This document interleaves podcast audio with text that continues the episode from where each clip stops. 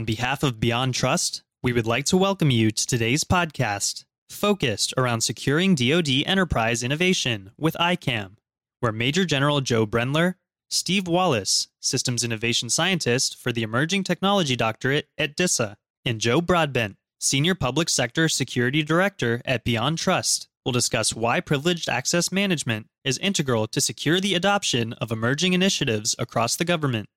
Thank you. So my name is Josh Broadbent. I am the Senior Public Sector Security Director for Beyond Trust. I will be moderating today's discussion. I have been in the identity and access management space for roughly the last 10 years, specifically focusing on PAM solutions. And I am really excited today to have our panelists with us, Stephen and Joe, and I'm going to give them just a couple of seconds to introduce themselves. We'll start with you, Steve. Take a second and let us know who you are. Sure. So my name is Steve Wallace. I am the director of the Emerging Technology Directorate at DISA. So we get to work on a number of varying sets of technologies, and I've got a long history with ICAM, and ICAM's one of those subjects that I really do enjoy talking about. So very excited to be here this afternoon. Thanks. Thank you. Joe, why don't you take a second and introduce yourself?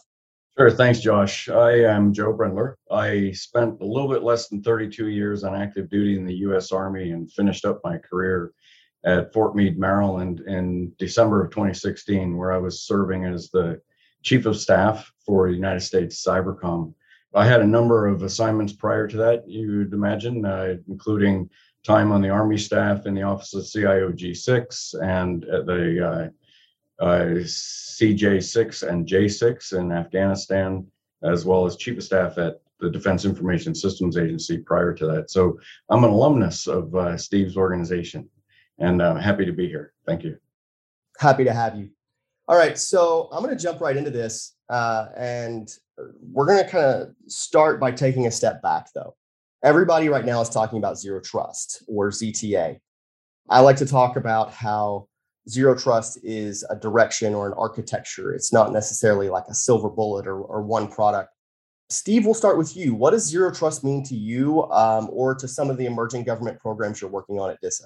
Sure. So exactly to your point, Zero Trust is a design methodology. It's not a product that you can go and buy and put the flag in the ground and declare success. It's really a methodology as you deploy systems and, you take a relook at your environment. Before this, it was least privilege. We always talked about that kind of thing, but Zero Trust is really that more of an envelope that goes around a number of capabilities and not really just focused on the user as much. It's focused on a number of things. When we in the department talk about Zero Trust, we talk about 7 pillars, the user and the identity of the user certainly being one of them, probably one of the larger pillars, but there's 6 other things that have to factor into a true Zero Trust architecture.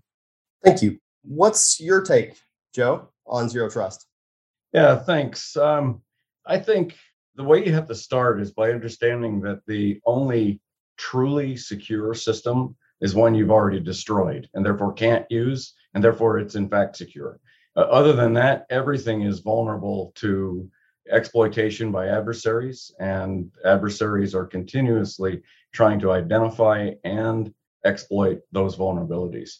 So Zero Trust starts from the premise of compromise, that you assume that adversary has already found a way to get in, and that you're not trying to keep them out so much as you're trying to mitigate the damage that they can do now that they've gained some kind of a foothold. This requires you to apply this notion of trust nothing, verify everything, to all sorts of transactions that are occurring on the network on a continuous basis.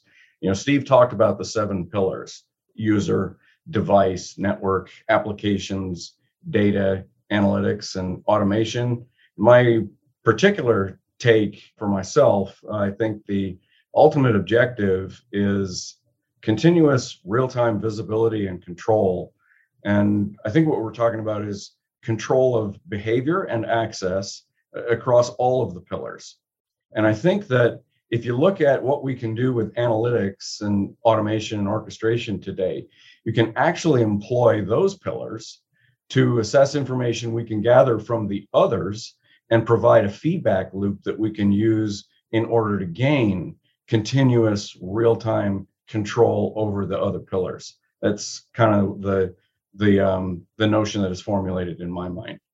That's great. I appreciate that perspective. So I'm going to pivot for just a second and still kind of in this same concept of just getting our perspectives. It's been a crazy year in the cyber world. There have been a number of known breaches that have affected the Defense Department's cybersecurity priorities. But I want to kind of pivot. Everybody likes to talk about SolarWinds and the things that happen there. Rather than the conversation of how that affected you, Steve, for just a second, can you talk about how a strong ICAM posture actually finally caught up to the SolarWinds breach? Sure. So, and you know, it's all publicly available information, but you know, the way when the breach finally came to light, it was really a strong ICAM policy where a user was, you know, prompted with a multi-factor authentication step, and the user had the mindset to say, "Hey, something's wrong here. I didn't actually try to, you know, authenticate." So it was a, you know, all the other sensors in the world. Sure, they were collecting data, but we weren't really sure what we were looking for at that point. It was really, at the end of the day, a strong credentialing policy that led, you know, for the world to be able to surface, you know, what was really going on there. So it's, you know, going back to those, you know, those pillars, that identity and the credentialing around the user is really critical to the way that, you know, we do business going forward. Thank you. I really appreciate that perspective. Joe, you know that recently President Biden issued an executive order around zero trust and the way agencies are supposed to shift their priorities. Would a top-down cyber focus like that have helped you in your role at U.S. Cybercom? Well, I want to say yes up front because I want to back out and then say that my own personal preference is to see the world operate from the bottom up. In order to be successful in a very distributed organization that is inherently heterogeneous, such as the Department of Defense, you have to have people all over in a whole bunch of different types of activities proceeding in a relatively coherent fashion, but implying their own initiative in order to accomplish what they understand to be the intent. But then if you look at that, you know, the fact that they have to understand that intent also presupposes that there's been some communication from the top down to explain what that is. So it is necessary. And I think that if we look at the executive order, we can see that it's a good thing overall. When you get a document like that from the top, you know that you've succeeded in illuminating the problem, first of all. And if you look at the structure that's in that document, you can see that we have a focus on threat information sharing, which is good. We've got modernization and appropriate subject, which helps us overcome technical debt, which leads to vulnerabilities that we have to struggle with if we don't modernize. Supply chain security is a concern. The safety review board and the playbook are both good ideas. And incident detection is an absolutely necessary part of operationalizing cybersecurity. From my perspective, a compliance mentality will never be sufficient against an active adversary. You have to recognize that you can't protect against what you've never seen. And you have to recognize that the adversary is probably going to adopt an inherently asymmetric approach. So the things you spent the most resources trying to protect are probably not the things they're going to go after. They're going to look for your vulnerability and exploit that instead. So with that, it ties back into the principles of the zero trust subject we were just talking about before. And I think from that perspective, this executive order does a number of good things, including those that I've mentioned, as well as the identification of what constitutes critical software, all in line with the standards coming from NIST. You mean to tell me that generally a cyber adversary is not going to advertise the path they're going to take before they get there? I've had this all wrong the entire time. Oh, yeah. So, you know, one of the things kind of branching off of that for a second that I enjoyed about the executive order was really this concept around zero trust coming to the forefront of the way that we're going to handle identity-centric security. So someone who's been involved in identity and access management for the past 10 plus years, and PAM specifically, I can remember when Zero Trust was essentially a marketing word or marketing phrase that one of the PAM vendors came out with, and nobody could really define it or talk about what it was. I think it's absolutely critical that we are defining that. And it really, the implementation of that type of architecture impacts organizational transformation. What are some of the enterprise considerations for balancing the business mission needs across people, process, and technology? I'm going to start with you, Steve. Sure. So this has been part of our conversation internally is how do we best make use of these things and the feature sets on a lot of these products and that type of thing as we go forward, but also be very mindful and very careful not to make it so tight and so fragile that the user experience goes away, because the users will inevitably get their jobs done one way or the other, right? So we as security folks have a really bad habit of wanting to turn every dial and flip every switch and, you know, show our bosses that, wow, gee whiz, you know, we can make this super tight. We have to be incredibly mindful that oftentimes when you do that, you create a ridiculously fragile environment that, you know, has a lot of, you know, potential to block user access and that kind of thing, and drive the user out of the system and to other ways. So I'd say above all else, mindful of the usability of the system. And then, you know, not that the security functionality isn't important, but it should be transparent to the user, and they really shouldn't, you know, be very mindful of kind of what is going on around them. So I'd say that is a above all else one of the most important things. And then also stepping back and rethinking. You made the comment earlier about, you know, compliance, and kind of when you and Joe were going back and forth there, and, you know, yeah, the adversary doesn't step up to the plate like Babe Ruth and stick the bat out and, you know, say, yep, I'm going to hit it to left field and there's nothing you can do about it. You know, they're going to move in there, and you've got to, as best you can, contain that activity and keep them from, you know, moving as, you know, as best you can there. So for us, it's how do we find that balance and sort of maintain that user experience all the way through. You know, the other challenge that we have, and I think Joe referred to it earlier, and is the Department of Defense is a very federated environment, and that's probably even being kind.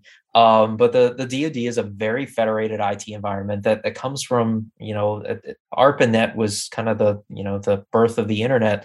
It's frankly also one of the oldest IT environments, at least, you know, in terms of number of years. It's been modernized over time, but, you know, it's in all sorts of different states. And so, you know, as we go down and move into this journey, not to have the expectation that it's going to be a, you know, a 1 year or a 2 year or a 3 year type project. This is going to be many years. Even looking at some of the most modern IT infrastructures out there, as organizations have moved in this direction, it has taken them, you know, in some cases nearly a decade to get to the point where they felt like they were up on plane and had a consistent approach to it. So we can't look at this as a, you know, there will be quick wins along the way, but it's, you know, to get to a holistic reinvention effectively of the way that we approach the program, it's going to be, you know, some time. Yeah, you know, on that point, I've used the analogy before that when we're doing things like this, you know, when a painter paints a room, he spends more time taping it than he does painting it most of the time, because he wants to make sure that he has his edges right, his details right. Joe, this question's for you. What is the value of performing a PAM analysis on an enterprise environment before embarking on this journey for a zero trust architecture? Well, from my perspective, Josh, you start by recognizing that failure to control what privileged users can do can have disastrous consequences. And it's a cyber adversary's objective to exploit vulnerabilities in that. So they don't typically get in initially as a privileged user. They get in as something else and find a way to escalate their privileges. An enterprise survey of your current situation with regard to privileged access management and a coherent approach to designing an improvement path and modernization of that capability, I think, is an essential thing. So continuing kind of on that line of thought, Joe, from your point of view, how does modernization, expanding cloud deployments, and distributed workforces create new planes of privilege for adversaries to exploit? So I think that we start by recognizing that modernization is generally the path through which we overcome the technical debt that we have today, which is presenting vulnerabilities. The challenge that we have to wrestle with is, as Steve was describing before, the federated nature of the enterprise. And in my own personal opinion, innovation rarely happens from the top down through one program. Innovation happens from the bottom up, where you have somebody who's smart enough to recognize that this newly available technology is a fit for the program that they've been wrestling with, and they know how to apply that new technology to solve that problem. The challenge comes when people across that federated organization don't draw the circle in the same way from a Venn diagram perspective around what they consider to be the problem. And therefore, at some point in the future, when the CIO or some other similar official says, we can't afford all of these disparate solutions, we've got to come to a best of breed agreement on how we're going to do this, and they choose one program and kill the others, what you end up doing is breaking the things that are outside the circle of the Venn diagram for those other than the one that you chose. And that forces everybody to go back to the drawing board from an innovation perspective and come up with new ideas. So that is sort of a segue into the workforce aspect of your question, Josh. The workforce has to be competent, it's highly distributed, and it also has to be connected to the top, so to speak, with a coherent plan that provides them with an understanding of the modernization intent and the approach that they're going to follow. Thanks. That's a great answer. Steve, I'm going to turn to you, and I'm going to go backwards just a little bit, but that's because I want to kind of combine your thoughts on that performing a PAM analysis of an enterprise environment before you embark on a zero trust architecture. I want to kind of combine that question with another one. How do you see IAM and PAM fitting in as parts of ICAM?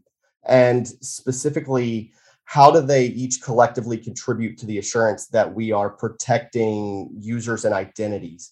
Basically, what's the value in performing that PAM analysis? And then how does that fit broader into the concept of ICAM as it relates to users and identity? Sure. So PAM is absolutely a critical component of obviously that privileged user sort of experience, right? Giving a privileged user the least amount of privileges as possible, making it timely so that it's not open-ended, and ensuring that it's bound is the bottom line there, where traditional, user access tends to be a bit more wide open. They obviously don't have as many rights, that kind of thing. So I guess I look at it from two different aspects, coming at the data set on the backside and the system on the backside, and your privileged users are likely coming from one direction, and again, bounding them as best we can, and then your general user population coming in via different methodology, whatever that transport mechanism might be, but with a more wide open sort of set there, or wide open set of accesses. So we definitely want to. I've seen it way too many times in the past where we've had, those privileged users coming in with same credentials and just, as a regular user, just basically getting elevated over the same, conduits, if you will, or the same access methodologies. And that's just, it's a recipe for disaster. So as many ways as we can bound the privileged user access and tie it to strong auditing is, benefits everybody. Thank you for that. And absolutely, strong auditing is a component that is absolutely critical in making sure that as we are going forward with zero trust architectures, that we can define and look at who is continuing to access what, identities are accessing what. So there is a question posed. So I'm going to let both of you guys answer this one. How will the DoD go about defining those PMP access privileges in a PAM-enabled zero trust environment? Steve, I'll start with you there. So that one's not a trivial ask, right? And I don't know that we've defined that quite well, how the department wide we are going to tackle that one. Right now, it's being tackled via the different enclaves. Thus far, I haven't seen, at least me personally, seen a lot of the policy around how we want to do at scale some of that privilege access. Right now we have policy and procedures around separation of credentials and Red Forest sorts of concepts But we certainly need to go, you know, there's opportunity for us to go deeper and get a little bit better defined in that respect. Thank you. Joe, do you have any thoughts there about ways to approach that? Yeah, so I think you have to examine policy in the sense of multiple layers of abstraction and recognize that at the lowest of those, you've got devices that are acting on the instructions they've been given according to policies, and they do so in real time, continuously. And above that level of abstraction, you have to have the ability to judge whether or not that set of policies is achieving the desired intent. And if things aren't going more or less the way they ought to be, you have to have a mechanism through which you identify the gaps or the modifications to policy that need to be addressed and produce and disseminate new policy to those devices. And that's just two layers of abstraction, but I think there's the possibility that some of that work could be done with analytics and automation so that you've got a control system automated to modify the existing set of policies that are being implemented at the very low tactical device level. And then above that, you have sort of the human intervention loop, which is looking at what that automated system is achieving at the macroscopic level and then adjusting the algorithms that the automated system is using to adjust policy. That's my thoughts. Thank you. I appreciate that. Steve, I'm going to pivot back to you for a second. What are some of the challenges or roadblocks someone or an organization could face when looking to implement ICAM, PAM, IAM, Zero Trust? You know, I mean, I'm kind of broadly lumping them all together because they're kind of, you know, interweaving back and forth. But what do you see as some of the challenges or roadblocks around those strategies? Sure. So I've been in different capacities in working in a number of ICAM spaces for about 20 years now.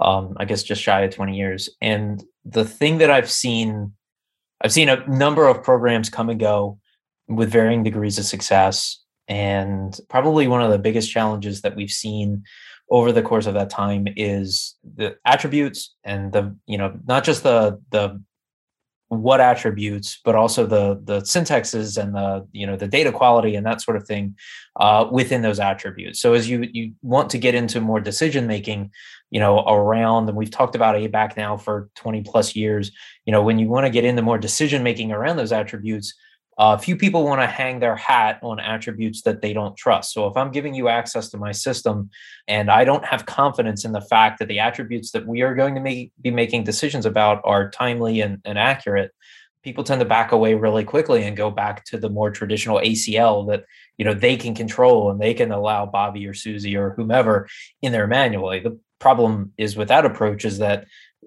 gets stale too. Although it's in your control, that gets stale pretty quickly too, because as Bobby or Susie's role changes within the organization, oftentimes those ACLs aren't updated and they get to sit around. And then you have the issue if their credential gets popped and, you know, what someone might have access to if they get a hold of those things. So I'd say above all else, you know, the quality and the, you know, deciding what attributes actually matter and what attributes maybe you don't necessarily need from an enterprise perspective, but what can you gather at a more tactical level and maintain them and keep them up to date and maybe make them time bound and make them expire after or have to be revalidated after such a period of time. But certainly the enterprise top down, we are going to have these 50 attributes and here's how they're going to be laid out, that I don't know that I've ever actually seen that work and work well from a security perspective. From a white pages, it's not as critical, but when we're really talking about access management, the other side too is credentialing and being more open to, you know, other credentials and you know, the Department of Defense made a significant investment, you know, 15 plus years ago in the Common Access Card, the CAC, which has done great things for us with respect to you know, limiting exposure and credential theft and that kind of thing. It's really done great things for us. But the reality is that it didn't catch on in the rest of the world outside of the federal government. So, you know, we need to be mindful of a lot of the new technologies, things like FIDO that have come out and username password with MFA, whatever that MFA component might be, whether that's an authenticator app or something like that. Those have proven very successful out in the commercial world. And, you know, as a department, we need to offer users a variety of access methodologies or credentialing methodologies rather than just the common access card that we have today. And we're certainly moving in that direction. Over the pandemic with the CVR environment that we had, that was all username, password, MFA. And the department learned quite a bit during that experience and gave us a lot of data and a lot of education about how an environment like that can work, you know, with alternate credentials. You know, and the other, you know, on the privileged access side, as I kind of mentioned before, you know, that time bounding and the you know, connectivity to, you know, your ticketing system, that kind of thing, limiting, you know, the scope of what the privileged user can do. I mean, I came from the olden days of Novell NetWare where, you know, it was supervisor and that had access to everything. And, you know, we have to get, you know, a lot more tight where you have many different tiers of your privileged users and you don't have a single group or a very limited set of a single group that can run, you know, the gamut of a system. Novell, that brings back some not doesn't really it pleasant memories. I figured I'd throw that one out there for old time's sake. Yeah, no, I appreciate that. Joe, I'm going to pivot to you and give you a chance to also respond to that same question. What are some of the challenges and roadblocks that you see someone can face when looking to implement one of these strategies? So I think the first one is you recognize that the identity of a user or a device is one thing that is the purview and responsibility of one system, but the information about that person or device may actually be resident in and the responsibility of a different system. So the attribute-based access control that Steve was talking about will likely require the integration of different systems in order to aggregate that information to authoritatively authenticate the user and authoritatively present the information about that user that's necessary to make a determination about whether they should have or continue to have access. And on top of that, the next layer of complexity in my mind is the difficulty of overcoming challenges in making that system function continuously. So when you think about what we've done so far with multi-factor authentication, I think Steve had a great point. The CAC was a great add to security for DOD. And I remember actually starting to use the Common Access Card in 2004, a long time ago. I remember starting to use PKI certificates to secure email in 2000, a long, long time ago. And that enabled us to implement multi-factor authentication at the user level using a technology that's now not the current state of the art. We can add different authenticators, that's physical and software ways in which to verify or authoritatively determine the person is who they say they are. But in order to do it on a continuous basis and have an even higher level of assurance that they are who they say they are and should continue to have access based on what they're doing at the moment, we can incorporate information about a lot of other factors other than the ones that we've been aggregating today in MFA systems. So a truly modern, dynamic, multi-factor authentication system would include the capability to aggregate information such as DISA has tried to incorporate in some of its pilots involving the way that the user is behaving physically and in terms of their operations on the network. If you think about what we've done historically from the perspective of our concern about insider threats, we've made the determination that it's appropriate to monitor what people are doing.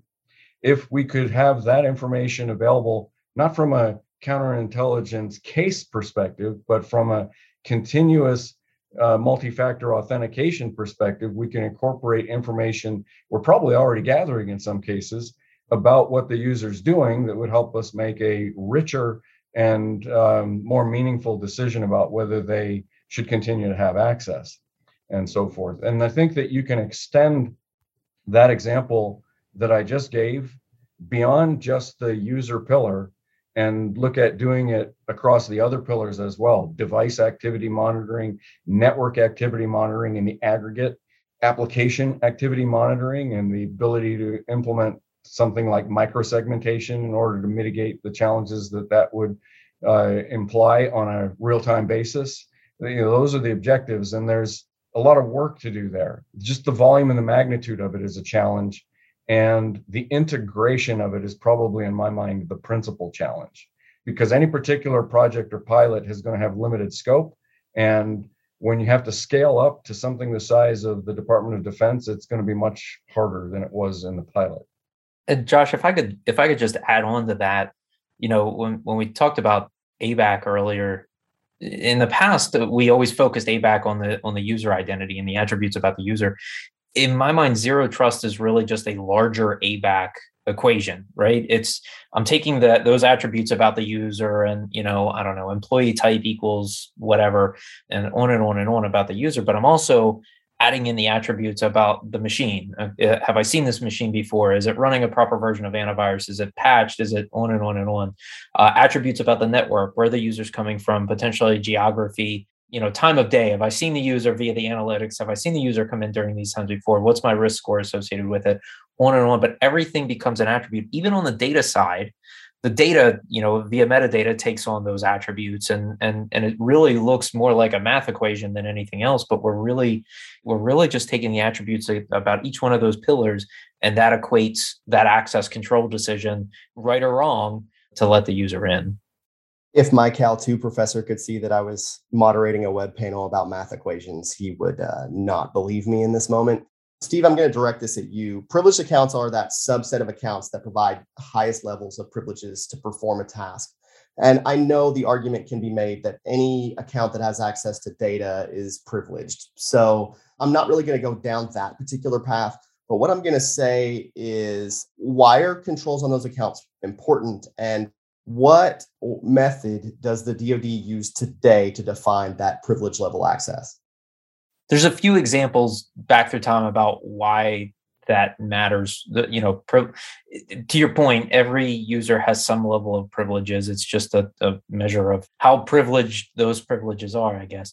We need to go back no further than the days of the old pass the hash attacks, of, you know, where an adversary would get access to a system via one set of credentials, find a cached set of credentials for somebody else on that, you know, on that device, and then work their way up the chain, just going back and forth. So your ability to limit one user and as tight as, and, you know, as strongly as you can authenticate them and sort of, you know, wrap their privileges, the better.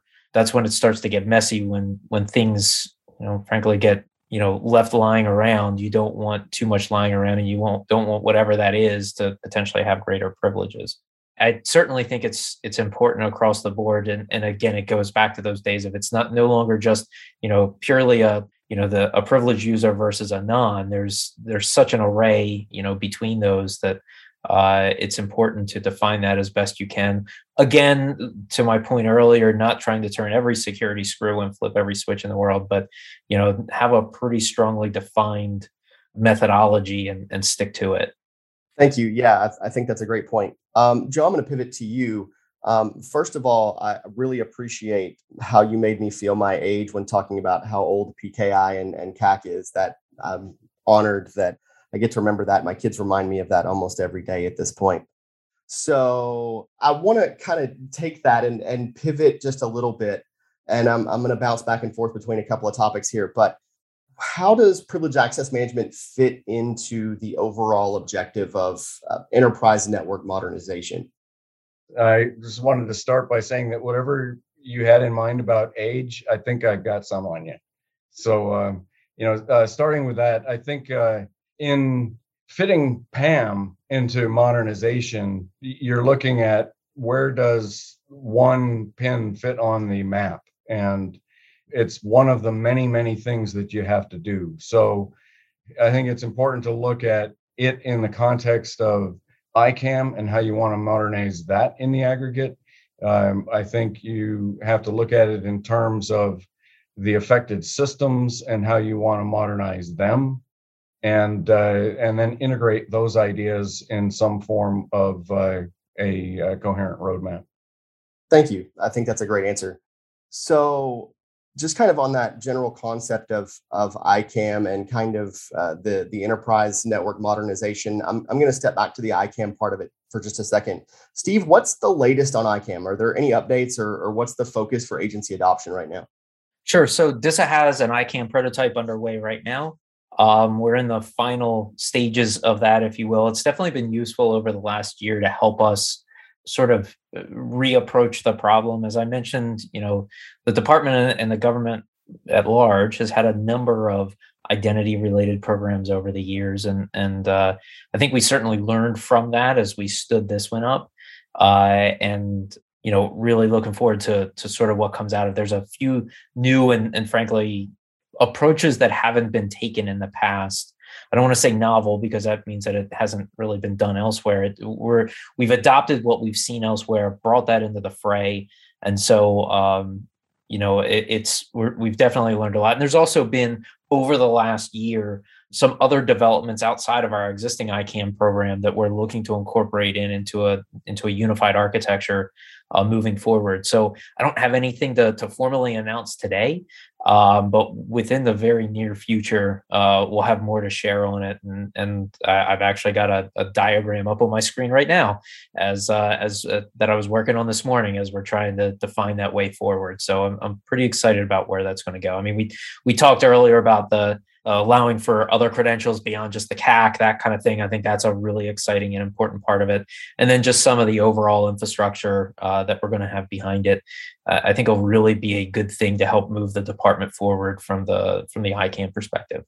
Thank you. Joe, thinking more about you, you're saying that you had a couple on me this weekend. My kids were, we took them camping and my oldest son is into music now. And we were in the truck and he's like, "Hey, Dad, have you heard of this awesome band called Coldplay? They're amazing." And I just looked at him and was like, "No, you don't get to try to introduce me to Coldplay. This is not a thing."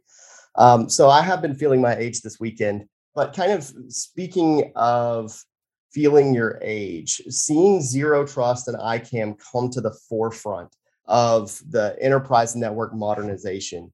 What is your perspective of how those things correlate? And also what it looks like from your perspective, having seen these concepts get introduced. And now here we are talking about how they're absolutely a necessity to anything that we're going to do. Thanks.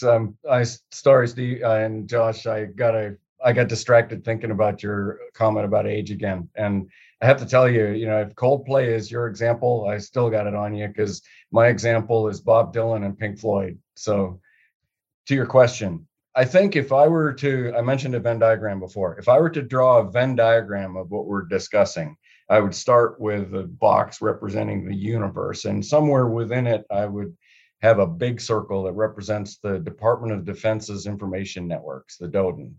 And then within that, a circle representing Zero Trust, the philosophy that we're trying to apply or the principles through which we're trying to make that DODIN more resilient.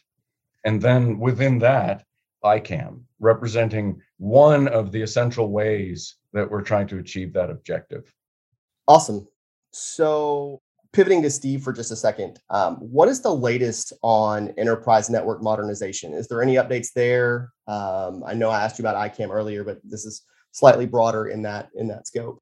We are constantly evolving. So across the board, you know, one of the bigger things that we have out there right now and will be one of our bigger initiatives over the next many months, is a project called Thunderdome, which is really the employing of a number of these Zero Trust concepts, and ICAM underpins all of that and is, you know, one of the relying services that we need to be there.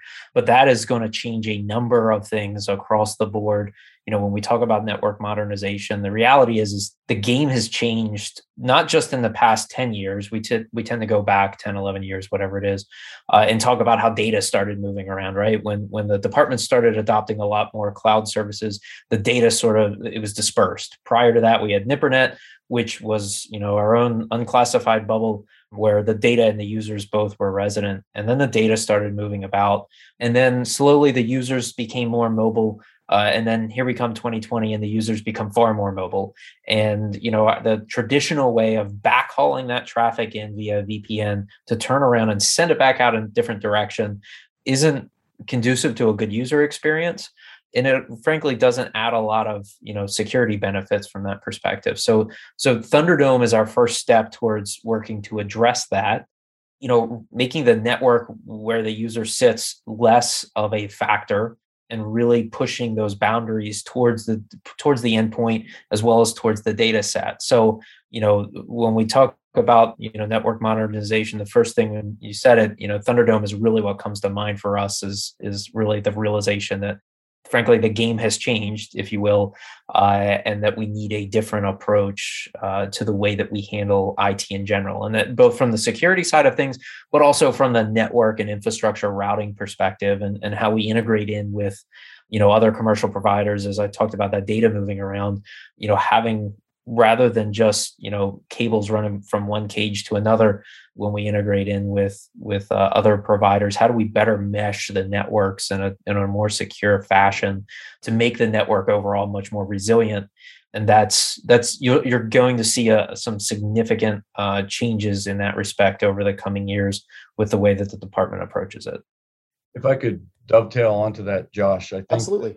You know, one of the things that connects modernization to the Venn diagram I talked about before here is the fact that it really is an overlay to the entire thing. We're talking about having to modernize, as Steve said, in order to evolve.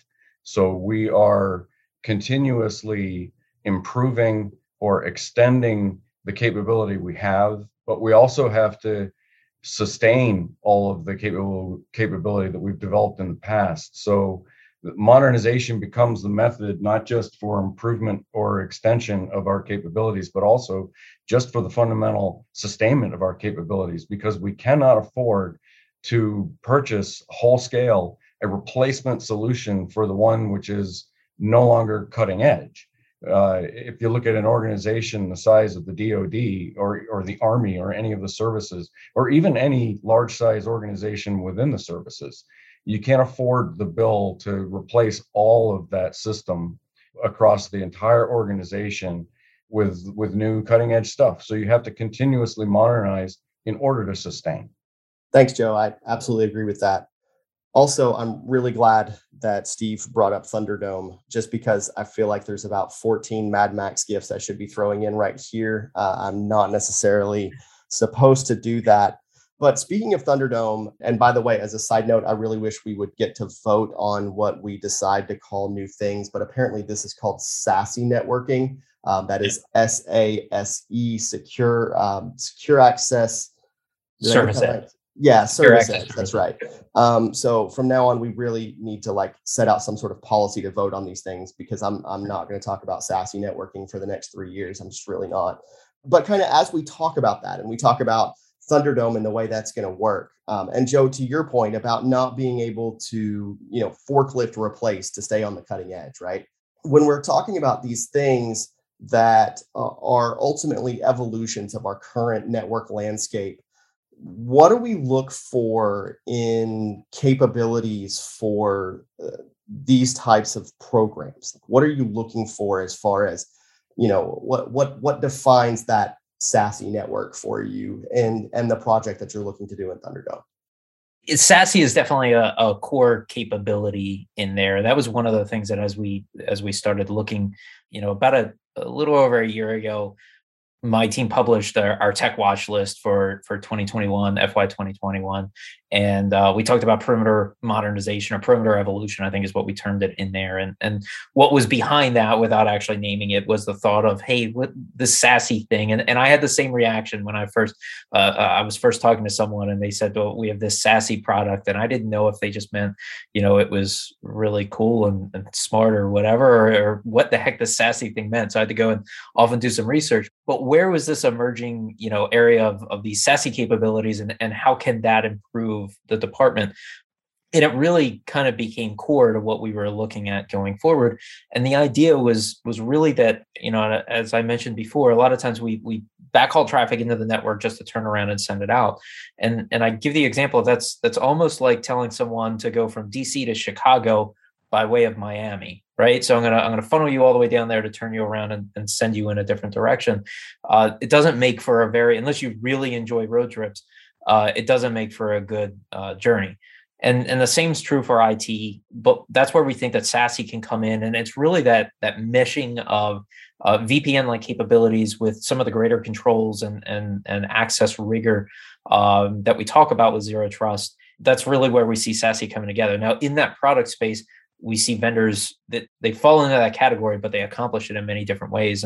And to be frank, that's why we were less prescriptive when we went out on the street with Thunderdome, because we didn't want the government to be deeply prescriptive, as sometimes we are, and say we want XYZ. We really wanted to see what industry comes back with, and we're really excited, about that opportunity to see how, we can work with industry on that one going forward. So certainly more to come. The teams we're assembling the team. Things are very much moving forward in that space. And there's not just within DISA, a lot of excitement around the Department of Defense around Thunderdome. There were already several of the services dabbling in that space. This is, at least from what I understand, the department's first big foray kind of into this space. So we are over the moon excited about it. Thank you for that. Also, in reference to your travel example, I would like to introduce you to every airline layover ever. So just yes. Thought, as you were saying that. And real quick on the Mad Max thing, you do realize that Mad Max actually took place in 2021, right? So right. That may have been a factor in some of the naming. Just saying. Okay. Joe, let's get your thoughts real quick here on that same topic of Thunderdome and the secure access service edge. I want to do that real quick where I've actually just looked down and realized that we're getting really close on time. So I also want to give you guys a couple of minutes each to leave us with some parting thoughts. So Joe, real quick, your thoughts on that particular form of modernization. Yeah, so Steve mentioned that SASE is one of the things that they're looking for in the Thunderdome effort. And along with that, you'll see in the documentation they've put out, it's also software-defined wide area networking, containerized security solutions, analytics, an implementation of the DoD Comply to Connect program, and implementation of the NICAM solution. And with the analytics, the ability to provide defensive cyber operations to protect and secure data. So those things function in the aggregate to produce this capability that they're calling Thunderdome that really helps redefine the way we would do security at the edge and what we think of when we think of where the edge is. In fact, I think this is an opportunity for the Department of Defense to significantly shift the paradigm for its definition of the perimeter. And we kind of had to do this anyway over the course of the last couple of years, in particular, as COVID required us to push a lot more people out to work from home. So we had to put out VPNs to bring them back into the network so that they could be actually inside the perimeter of the DODIN. So now the DODIN perimeter actually includes people's houses. And we've had an increasing rate of adoption of government and commercial cloud solutions. So DoD's data is now outside the location that would have historically considered to be the perimeter of the DODIN. So the way that the requirement is constructed for Thunderdome, you essentially are bringing both of those areas inside the perimeter again with a new innovative state-of-the-art solution. So that's kind of the way I think about it, Josh. Awesome. Thank you, Joe. And I'll turn it right back around to you real quick. What is maybe a closing thought or two you want to leave this group with? Yeah, so I think that innovation starts from the bottom up, but you got to have coherent direction from the top down to manage it. And the scope of the problem is so vast that the solution is going to require integration of a wide number of different capabilities. Awesome. Thank you. Same question to Steve. Sure. So totally agree with Joe. It's not just it can't be directed downward. The folks across the board, we have an amazing group of individuals that are deeply talented, that really we need to make sure that their voices get heard, as we're moving forward. They're seeing a lot of this stuff real time and where, some of our strengths and weaknesses are. So absolutely innovation, it comes from the bottom up, but really excited about what we are on the precipice of with respect to ICAM and with respect to, you know, Thunderdome and where this is all going. It's, I've had the privilege of being part of, you know, many different programs over the years. And these are the ones that I think are really going to set us apart and set us forward for the next, you know, decade plus. So thanks all for having me. I've really appreciated the time, Josh and Joe. Good to see you again, Joe. Thank you. So I was going to say real quick, kind of the last thought that I wanted to leave people with is, notice how central PAM is in a lot of these conversations and pillars. And if that's a conversation that you're beginning to have, we would absolutely love to continue that conversation. With that, I'm going to turn it back over to Carahsoft. Thanks for listening. If you'd like more information on how Carahsoft and Beyond Trust can help strengthen your agency's resilience against cyber threats, please visit www.carahsoft.com or email us at iis@carahsoft.com. Thanks again for listening and have a great day.